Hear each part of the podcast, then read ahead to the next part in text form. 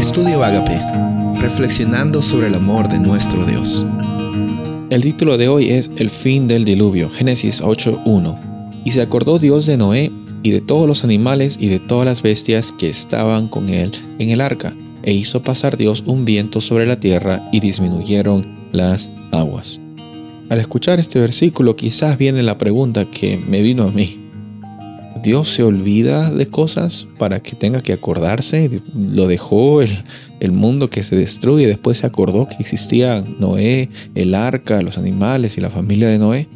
No, cuando vemos aquí este, este verbo acordarse, eh, que Dios se acuerda de Noé y, y de, del arca, de la familia, de los animales, no se está refiriendo a a que Dios se olvidó y que después se acordó, sino se está mostrando de que Dios está cumpliendo la parte de su promesa, del, del pacto, la parte de, de, de la iniciativa que Él estaba ofreciendo para cuidar a, a estas personas. Esta palabra acordarse está muy conectada en el Antiguo Testamento con el concepto de la salvación. Entonces, cuando vemos aquí eh, que, que Dios se acuerda en este versículo que leímos, eh, está conectado con el acto de salvar al mundo, eh, conectado con la realidad de que la lluvia fue detenida y de que el viento hizo de que ya no existiera más eh, esta realidad de, del diluvio.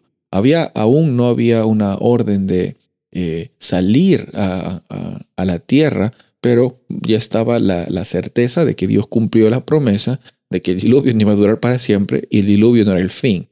Por eso es que podemos descansar siempre tranquilos hoy, sabiendo que Dios cumple, Dios es fiel, Él siempre está presente. Cuando Él dice algo, lo es. Y sabes, Él de la misma forma te dice a ti hoy que puedes descansar en sus promesas, que puedes descansar en el pacto que Él está estableciendo para ti, puedes descansar en la realidad de que Él nos transforma, nos libera y podemos tener hoy esa vida con abundancia, siempre confiando y viviendo con nuestro Dios.